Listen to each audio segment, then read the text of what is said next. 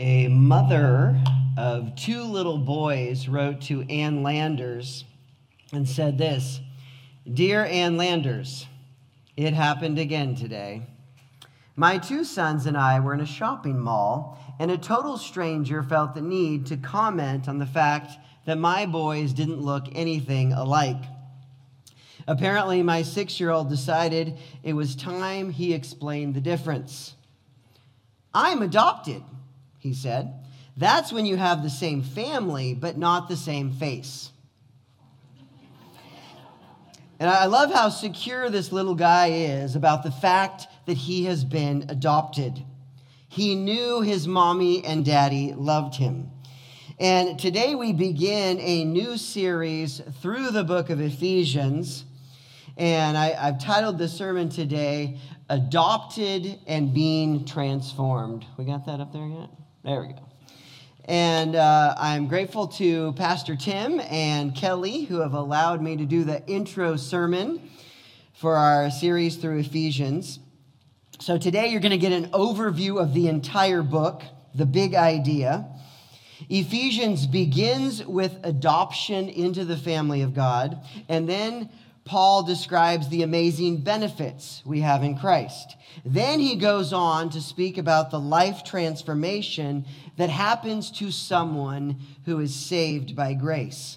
So if you got your Bibles, open them up to Ephesians chapter 1. Ephesians 1. And just keep them out because we're going to be going through the whole book today. Now, if you're here this morning and you're not a Christian, we welcome you. We are glad you are here. I do have to warn you, though, today you will be reading someone else's mail. Because the book of Ephesians was written to Christians. And my hope for you is that you learn about the glorious inheritance that God has for his adopted children. And that you will long to be in the family of God. And that someday, maybe today, you too will pay, place your faith in Jesus Christ. Why don't we stand for a responsive reading through the beginning of Ephesians chapter 1? And I have put the references on the screen, but you don't need to read the references, just read the words. I will be the leader and you will be the congregation. We know our roles. Okay. Who wrote the book of Ephesians? Paul, an apostle of Christ Jesus by the will of God. No, no, no, no, no, no, verse 1. That's just for here. Okay. Who was the book written to?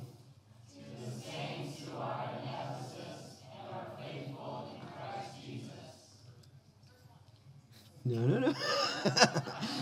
what does the Apostle Paul wish for the Ephesian church?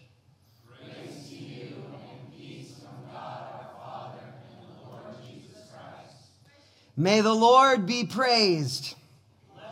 Be God and Father Lord Jesus Christ, who has blessed us in Christ with every spiritual blessing in the heavenly places.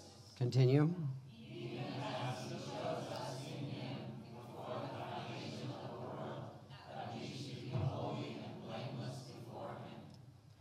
Why did he choose us? In love, he predestined us for adoption to himself as sons through Jesus Christ. Continue. According to the purpose of his will, to the praise of his glorious grace, with which he has blessed us in the beloved. Heavenly Father, I thank you this morning for the great inheritance we have in Jesus Christ. Lord, you have lavished your love on us, your blessings. You chose us before the foundation of the world, and you have given us an incredible inheritance mercy and grace and eternal life. Our names are in your book, and we are adopted children in the family of God, and we have much to be grateful for this morning. In Jesus' name, amen. You can be seated. So begins the book of Ephesians. Ephesians was written to people living in the church age. It was written pe- to people who lived after the first coming of Christ, but who were waiting for the second coming of Jesus, just like us. Now, they just happened to be at the beginning of the church age, and we presumably are at the end of the church age. He hasn't given us a date yet. But they and we live in the same period of redemption history. So Ephesians is very applicable to our lives. I would argue that it is the most applicable book in the Bible to Redemption Hill Church. Ephesians is the 10th book of the New Testament. It has six chapters. It was written between 60 and 62 AD, about 30 years after Pentecost, while Paul was on house arrest in Rome. And thus, Ephesians is one of the prison epistles, along with Philippians, Colossians, and Philemon. So, Paul was incarcerated when he wrote these books. He was, as he says in Ephesians 3 1, a prisoner of Christ Jesus. The book of Colossians, which is also a prison epistle, is very similar to Ephesians. You might call it a mini Ephesians. So, likely, Ephesians and Colossians were written about the same time. Ephesians is referred to as a general epistle. It was written to a broader audience than just the Ephesians. Also, it's called a circular epistle because it was Paul expected for this epistle, this letter, to be written to be carried to lots of different churches and read to these other churches. So it's called a general epistle for a few reasons. Number one, Ephesians is different than most of Paul's other epistles in that it lacks any references to specific people and incidences. Paul only refers to one other person, Tychicus, and he's the guy that's delivering the letter. Whereas all of Paul's other epistles are very personal. He, he, mentions a lot of people, and I think in Romans chapter 16, he mentions about 35 different people. Like, say hi to this person and that person, and oh, this is such a wonderful lady over here, and da da da da.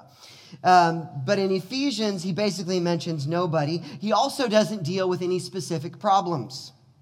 If you think about, you know, other books in the Bible, you know, like Corinthians, Paul's dealing with the unity problem and some sexual immorality issues in the church. But uh, commentators have looked, scholars have looked through Ephesians, and they're like, what is the problem he's dealing with? And there isn't one.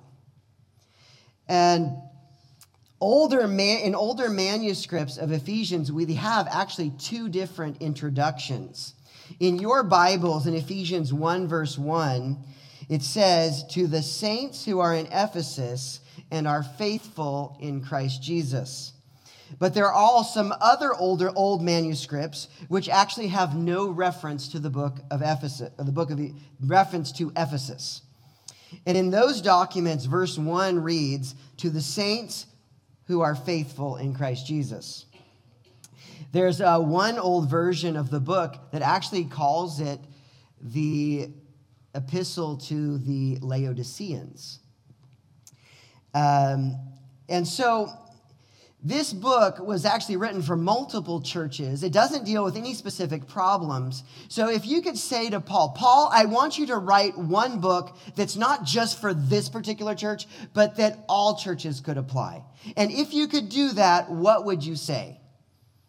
And we have that in the book of Ephesians.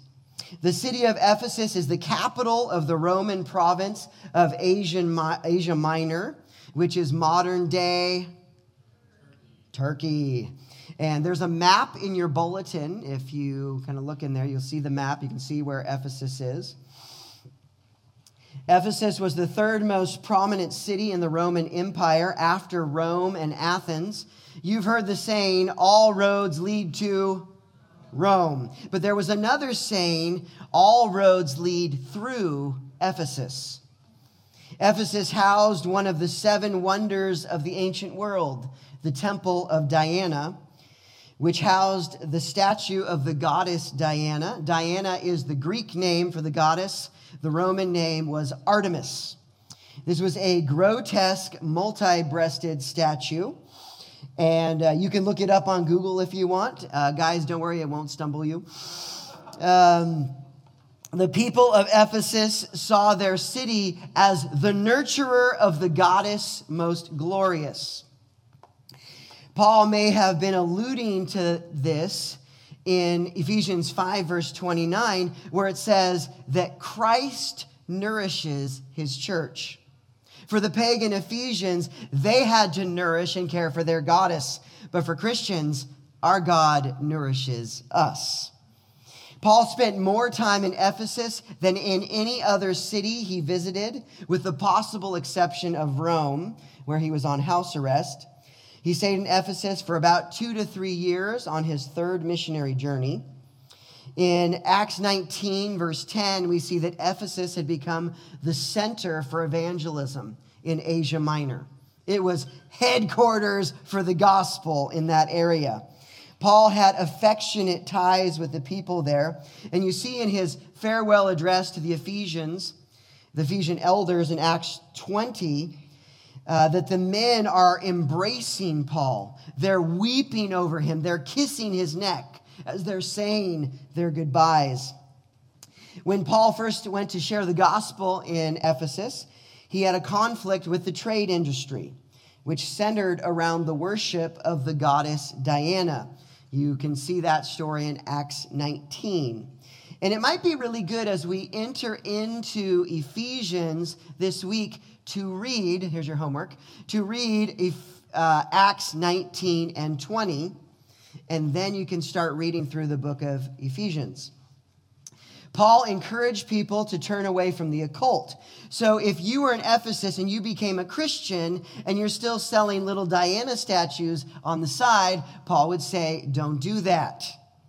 Paul told them to expose the deeds of darkness in Ephesians chapter 5. He said that we are at war against evil in Ephesians chapter 6. Now, question for you How many books of the Bible did Paul write?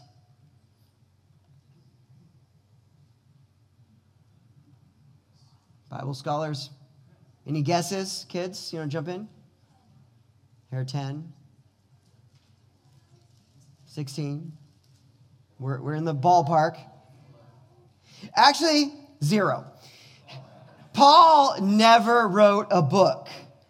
He wrote 13 epistles, or uh, 14 if you want to attribute the book of Hebrews to Paul. How many of you think Paul wrote Hebrews? Anyone? here? Some people. Yeah, it, I mean, it's debated. We, we don't really know, but a lot of some people say Paul. So Ephesians is not a book. And, and you have to remember that when you read through the book of Ephesians. Yeah, I mean, think about how you would be if you sat down to write a book versus if you sat down to write a letter. It's a very different style of writing, it's a very different writing process. Um, so, let's see. In this letter, Paul is writing to the Christians in Ephesus and in Asia Minor, and he's not laying out events. He's writing to, to remind them of gospel truths, remind them about Christ, and to speak into their lives and to encourage them to become more like Christ. Now, I'm going to give you a simple outline of the book of Ephesians. Some might argue that I have made it too simple, but I think this outline will be very helpful for you. Chapter 1 through 3 is the theological section. And some of you are saying, oh, let me add it. And others of you are going, oh, I think I'll skip that part. But I don't want you to do that. I want you to read through the whole book. So 1 through 3, theological. Chapter 4 through 6 is the practical section. It was said of Jonathan Edwards, his theology was all application, and his application was all theology. So, in the theological section, Paul deals with adoption, election, predestination, redemption, grace, faith, good works, our inheritance, and the unsearchable riches of Christ. Pastor Milton Vincent, he says, reading the book of Ephesians is like checking your bank account. You're checking the balance. and you open up your bank account and you're like, whoa, I didn't realize there was that much in there. Maybe that hasn't happened to you recently, but when you open Ephesians, it's going to happen to you. Now, in the practical section, Paul addresses unity in the church, walking in holiness, marriage, parenting, work, spiritual warfare, and prayer.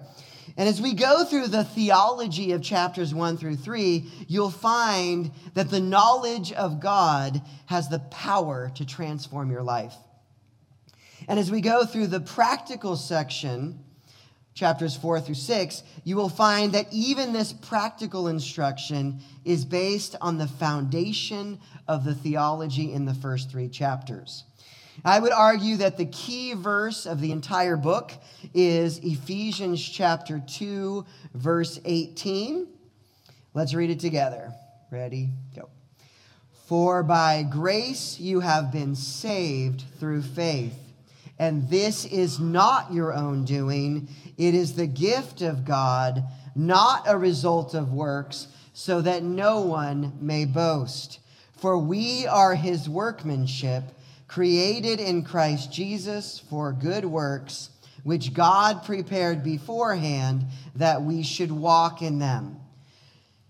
You could call this the thesis statement of Ephesians. And notice, first is the theology. God saved us by grace through faith, and that parallels chapters 1 through 3. Next is the practical. He saved us so that we go on to do good works good works that he has prepared in advance for us. So that's the big idea. Now we're going to walk through the book of Ephesians, each of the sections of the book. And along the way, I'm going to point out key passages that stick out to me from the book. Now, if I don't hit your favorite verse in Ephesians, please pardon me, because this book is full of good stuff, and we don't want to be here three hours this morning. Uh, also, I'm going to be pointing out 12 keywords. Those are in your bulletin, they're all out there. I, I thought about mixing up the letters for you, but I just spelled them regularly.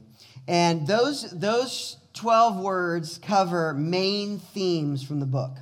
So let's jump into chapter one. And the first theme is adoption. And adoption, election, predestination, those three go very well together. They go hand in hand. And I'm going to begin with the end of verse 4. In love, he predestined us. Now, there's some debate as to whether, you know, Kelly and I were talking about that this morning. Some debate as to whether in love should go with verse 4 or verse 5. I think it goes with verse 5. He predestined us out of love. So, in love, He predestined us for adoption as sons through Jesus Christ, according to the purpose of His will, to the praise of His glorious grace with which He has blessed us in the beloved. This book is for the adopted. We have been chosen before the foundation of the world, as verse 4 says. We have been predestined for adoption into God's family. A nine year old girl told Dr. Laura on the radio, she said, I want to find my real parents. And Dr. Re- Laura responded, Your real parents are the ones who have loved you and raised you these nine years of your life. A lot of babies come into this world by accident, she continues, and oops. But you were not a mistake. Your parents chose to have you. It's a very special thing to be adopted. And I, I, think of adoption stories, and I've heard where parents went to a great deal of effort, expense, and even emotional agony in securing the adoption of their child. And it reminds me of the great expense that our Father went through to secure our adoption into his family. And I think God would say to you this morning, You were not a mistake. I chose you to be mine. I have adopted you into my family. You are my child. So, first theme is adoption. The next theme is grace. Chapter 1, beginning in verse 7. In him we have redemption through his blood. Let me say one thing real quick about that phrase, in him. Uh, you see that all over the book of Ephesians. In him, in Christ, in the Lord. I mean, it is everywhere throughout this book. And so keep an eye out for that. Because again, Ephesians is talking to people who are in Christ. And all of these moral commands that Paul gives you are moral commands that you can only fulfill as you are walking in the Spirit and living in Christ. So in him, we have redemption through his blood, the forgiveness of our trespasses according to the riches of his grace, which he lavished upon us in all wisdom and insight. G R A C E, maybe you know the acronym God's riches at Christ's expense. Mercy is when you don't get the punishment you deserve. Grace is when you get rewards and blessings that you don't deserve. So, kids, imagine that you got in trouble because you were bad and you were about to get a spanking and you didn't get the spanking and instead you got ice cream. That's mercy and grace. Mercy is you didn't get the spanking, grace is you got the ice cream. We deserve punishment, but instead we get blessings. We deserve wrath, but instead we get grace. The next uh, theme is knowledge. Chapter 1, beginning in verse 16.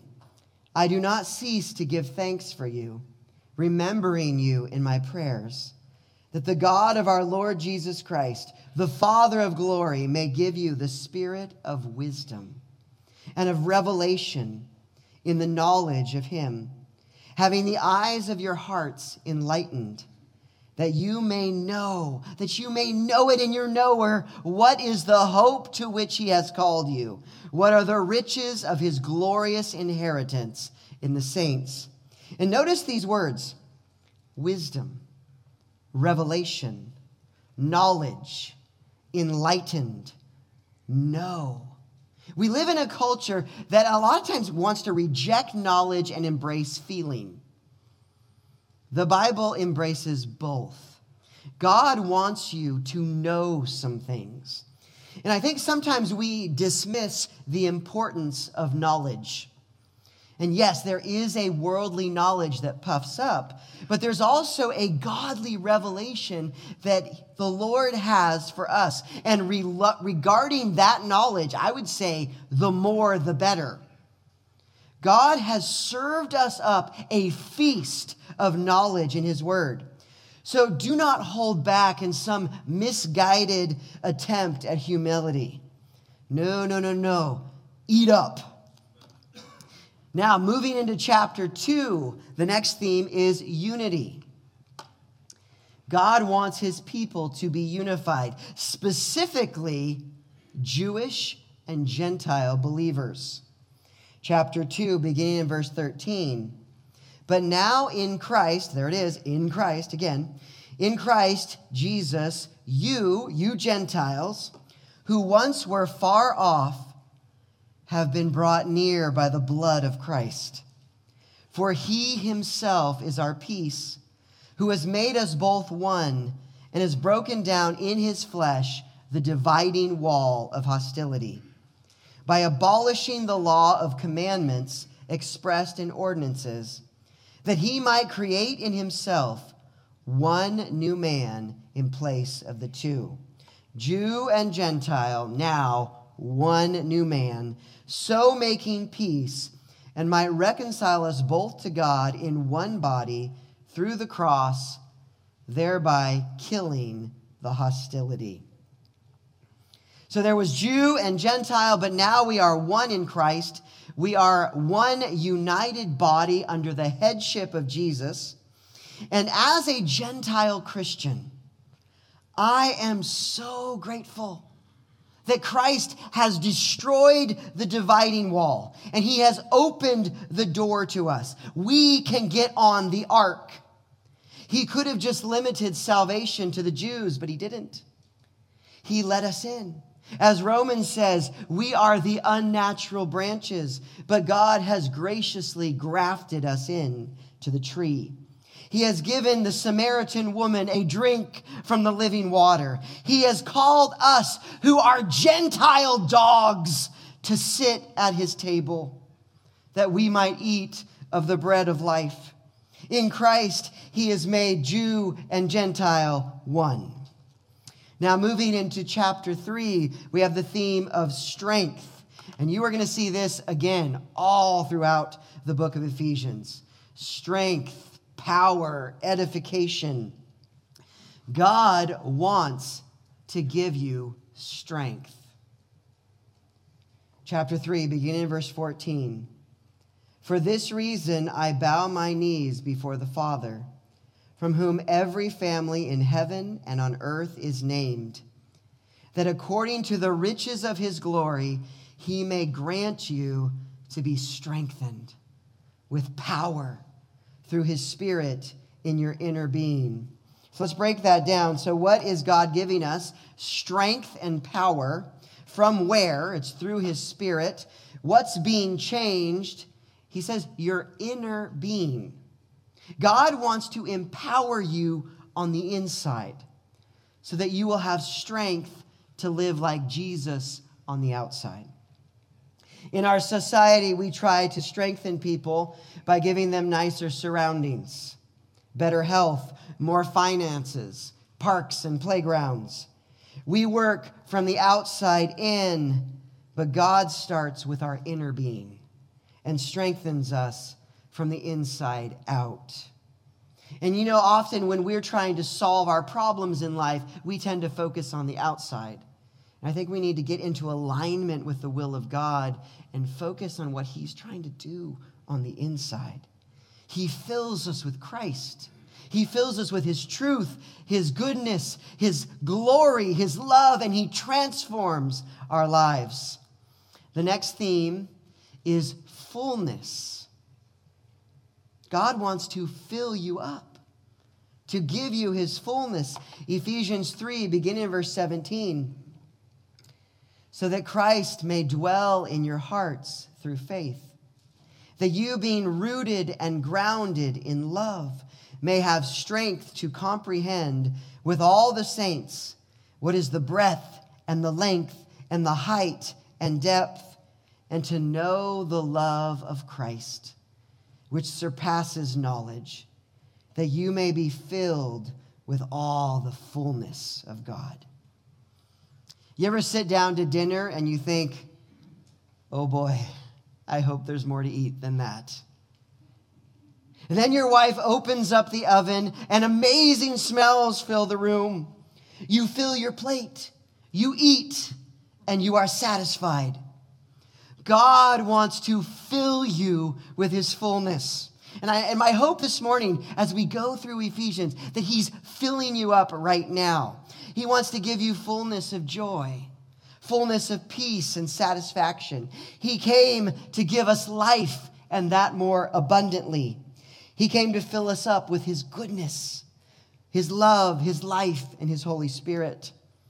Now we move into chapter four, and we have the theme of maturity. Let me say this you are supposed to grow up. You're not supposed to be a baby Christian forever.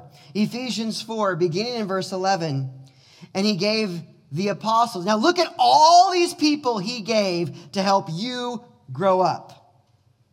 He gave the apostles, the prophets, the evangelists, the shepherds, and teachers to equip the saints for the work of ministry for building up the body of Christ. You know, we say Pastor Tim's in the ministry. We are all in the ministry. And Pastor Tim is building us up so that we can do the ministry that God has given us.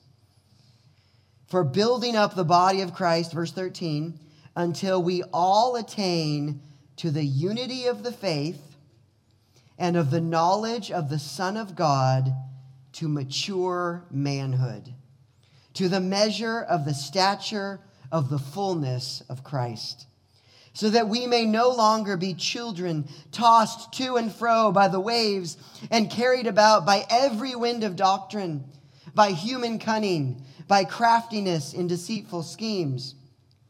Do you know why they make those desks in elementary school so small?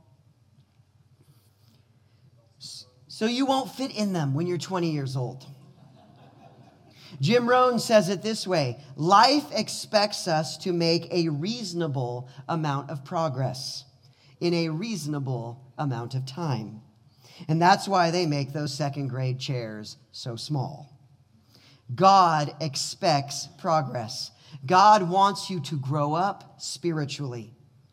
Why did God give us all these gifted leaders? To build us up, to equip us, that we might grow to maturity. And why is maturity so important? For a couple of reasons. And Paul states them both in that text. Number one is unity in the church. So many churches are ripped apart because they're full of immature Christians. Also, because God doesn't want us to be thrown about by every new idea, by the latest Facebook comment or the newest YouTube video. He wants us stable in Christ and growing to greater and greater maturity. In our day and age, we worship youth. We sing songs like Forever Young. We repeat the mantra of Peter Pan I won't grow up, never gonna go to school, never gonna be a man. And maybe these are the two words you need to take home today grow up.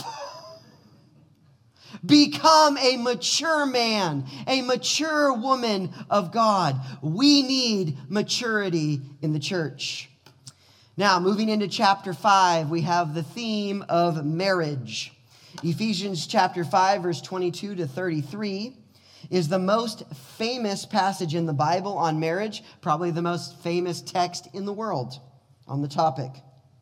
Your marriage matters because your marriage is meant to preach the gospel. Ephesians 5, beginning verse 22.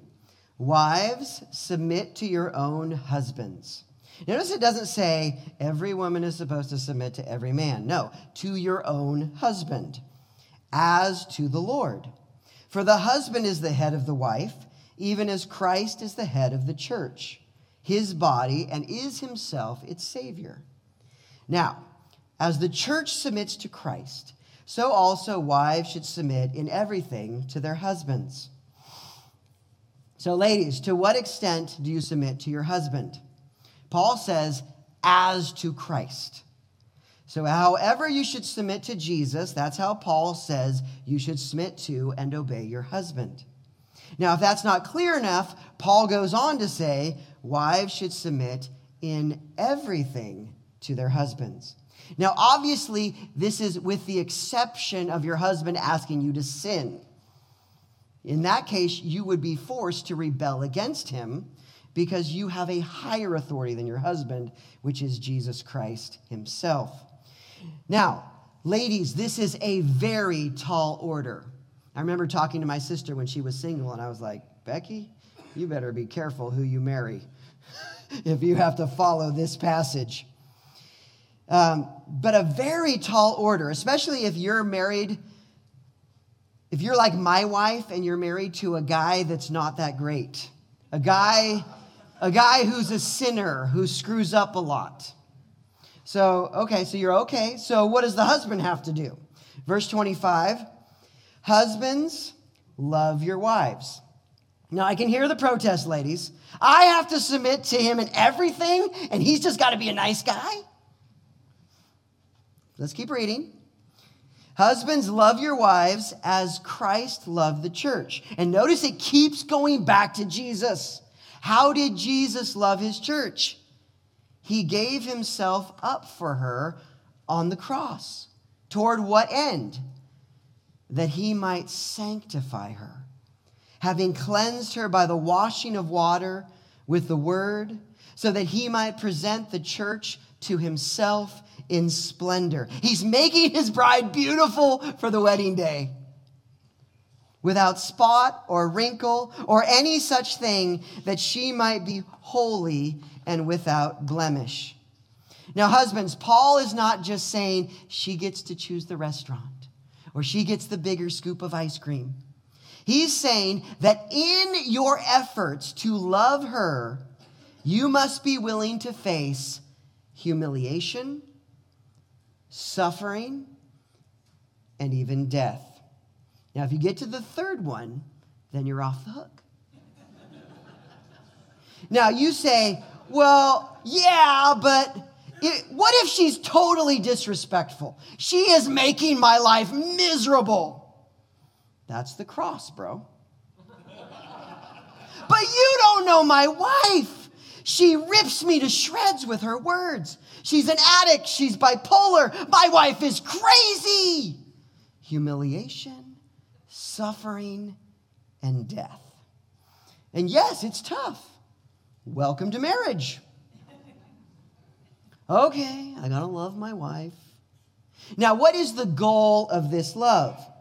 You are to love your wife toward that end of making her holy and beautiful, to sanctify her and cleanse her with the word. When's the last time you read the scriptures with your wife? I got really convicted on that one. Love her in an effort to achieve that goal. You know, people say, happy wife, happy life. And, and I'm not totally opposed to that. But that is not the ultimate end of your love. Your goal is not just to make your wife happy, to pacify her so that you can have a happy life so that you can skip out and go golfing or fishing or whatever you like to do. Your goal should be to lavish her with the love of God and the glories of his gospel toward that end of God using you to make her more like Jesus. God chose you, men, to do that. And in your efforts to do that, she might actually get upset with you before she gets happy. Is that okay? So, wives, submit and respect. Husbands, sacrificially love, and we do so because of Christ. Look at verse 32. This mystery is profound, this marriage mystery. And I'm saying that it refers to Christ and the church. However, before you just run to theology and forget the practical, Paul says, however, let each one of you love his wife as himself and let the wife see that she respects her husband.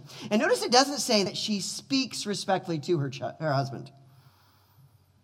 Respect starts in the heart, starts in the mind.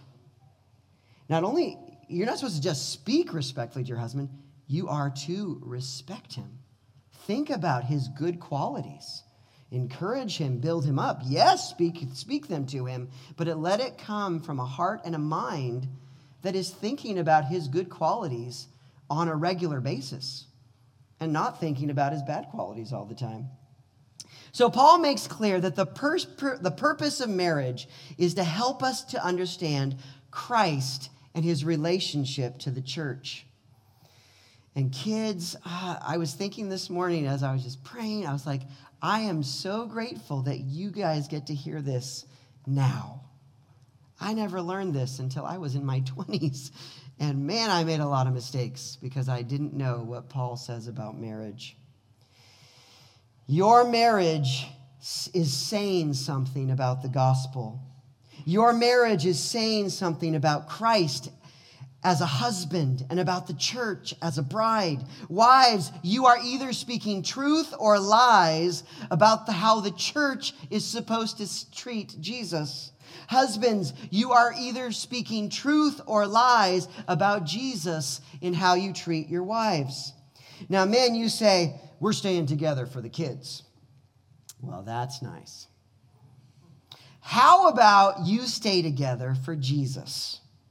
How about you be faithful to your spouse because your love and your faithfulness to, to your wife says something about Jesus' love and his faithfulness to his bride, the church. Next theme is parenting. So this takes us into chapter 6. And I told you that Paul gets very practical. Chapter 6, beginning in verse 1. Children, obey your parents in the Lord. Now, kids, there's this is one of the few times in Scripture where God speaks specifically to you, kids. And when He speaks specifically to you, He says, Obey your parents. Is that ever hard to do? Sometimes. Children, obey your parents in the Lord. Why? He says, For this is right. You know, sometimes we do things just because they're the right thing to do, because God said so. Honor your father and mother. This is the first commandment with a promise that it may go well with you and that you may live long in the land. So, kids, if you don't obey your parents, you're going to die and have a terrible life. What's what says right there? Verse 4 Fathers, do not provoke your children to anger, but bring them up in the discipline and instruction of the Lord. So, why does God want children to obey their parents? It's for their good. There's a promise that comes with it that it may go well with you, that your life may be longer and better if you obey your parents. And I'm sure many of us who are adults can testify to times where our lives would have gone a lot better if we had followed the instructions of our parents. Even if your parents are non Christians, often your parents, whether they're Christian or not, they don't want you to repeat the mistakes that they have made. Also, parents, there's an implication here. Children are to follow your leadership, and that assumes that you are giving them leadership. Kids, expect your parents to speak into your lives. Parents, speak.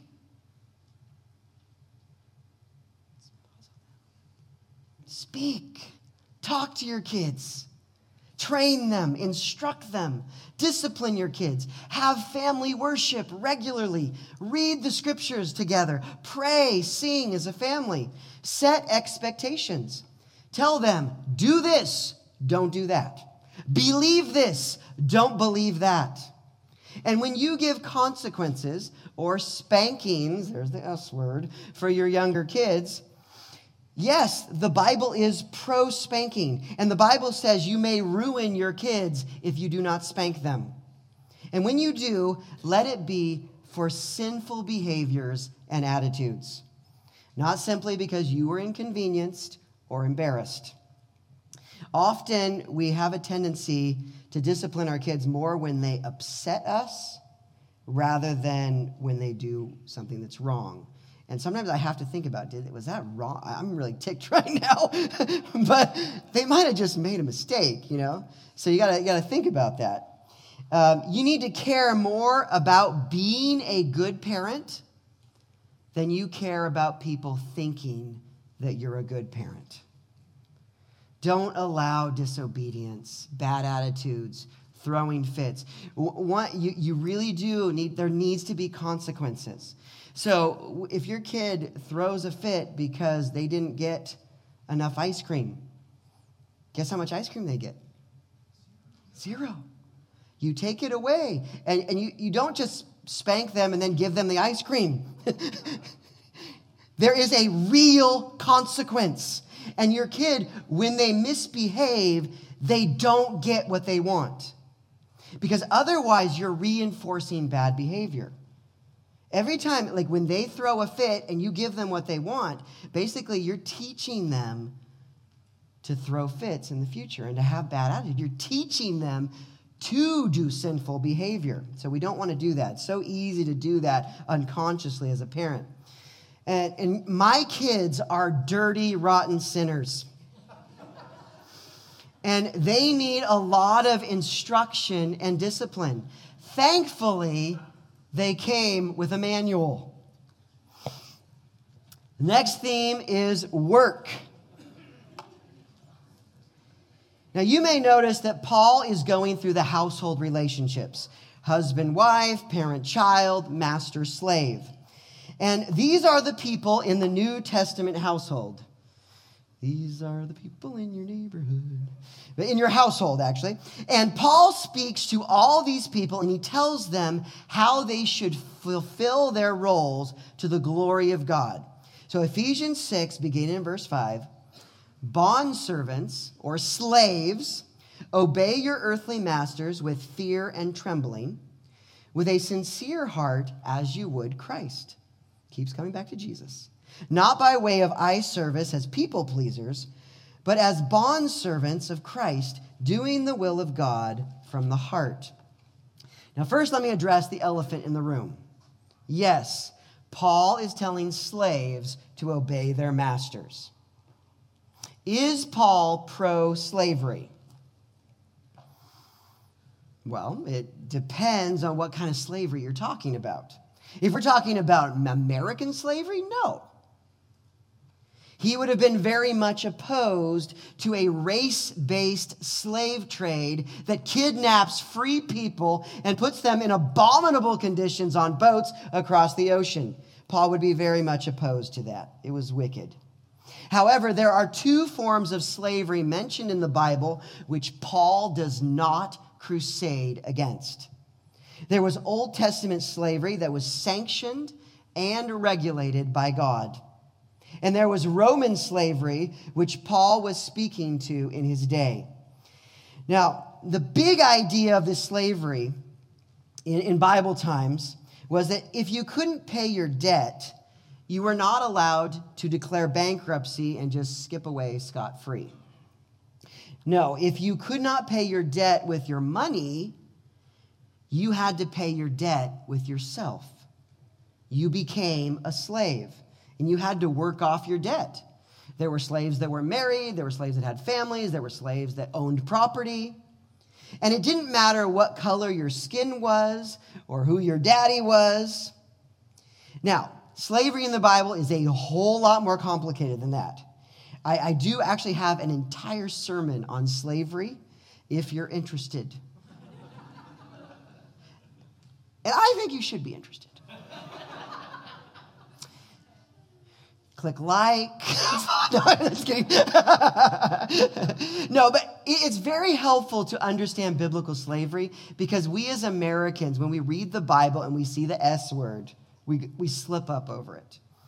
And we're like, oh, there's slavery in the Bible. And we talk to non Christians and they say, there's slavery in the Bible. Case closed. Therefore, Christianity is false. How are you going to respond to that? You need to know how to respond to that. Therefore, you need to search for John Hanson slavery on YouTube. So, many commentators think that this passage is also helpful for employer employee relationships. When an employer pays you to do a job, there is a sense in which he owns you. He owns your time while you're on the clock. He has paid for it. You have agreed that he will pay you a wage and you will work for him for a certain amount of time. And Paul would say, work diligently for your boss. Be on time. Work hard. Get a lot done. Don't be late coming back from breaks because that's stealing from your employer. Speak well of your boss when you're at work and when you're outside of work.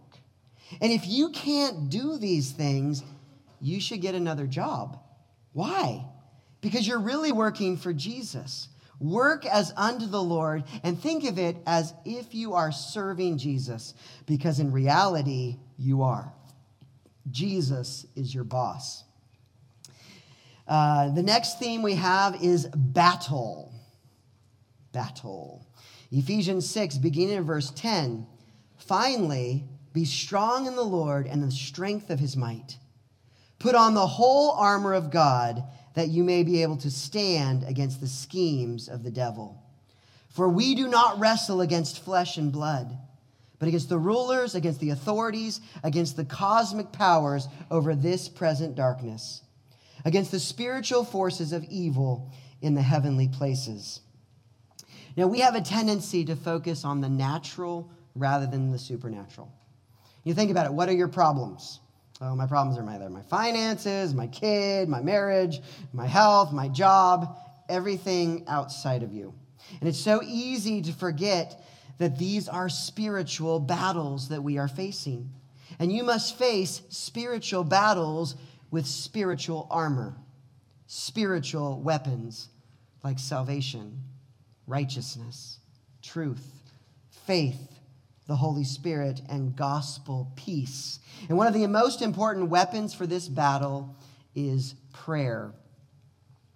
Paul says, beginning in verse 618, keep praying at all times in the Spirit with all prayer and supplication. To that end, keep alert with all perseverance, making supplication for all the saints. And also for me, that words may be given me in opening my mouth boldly to proclaim the mystery of the gospel so, yes, pray for your needs, pray for others' needs, pray for the sick, financial struggles, etc. But don't forget to pray for gospel proclaiming boldness. Pray that the next time you have the opportunity to share the gospel, you won't chicken out. Also, pray so that others can boldly share the gospel with others around the world. Pray for our food bank ministry and our COVID 19 testing, that they would lead to opportunities for us to share the gospel. David Powlison says about the book of Ephesians master it, be mastered by it.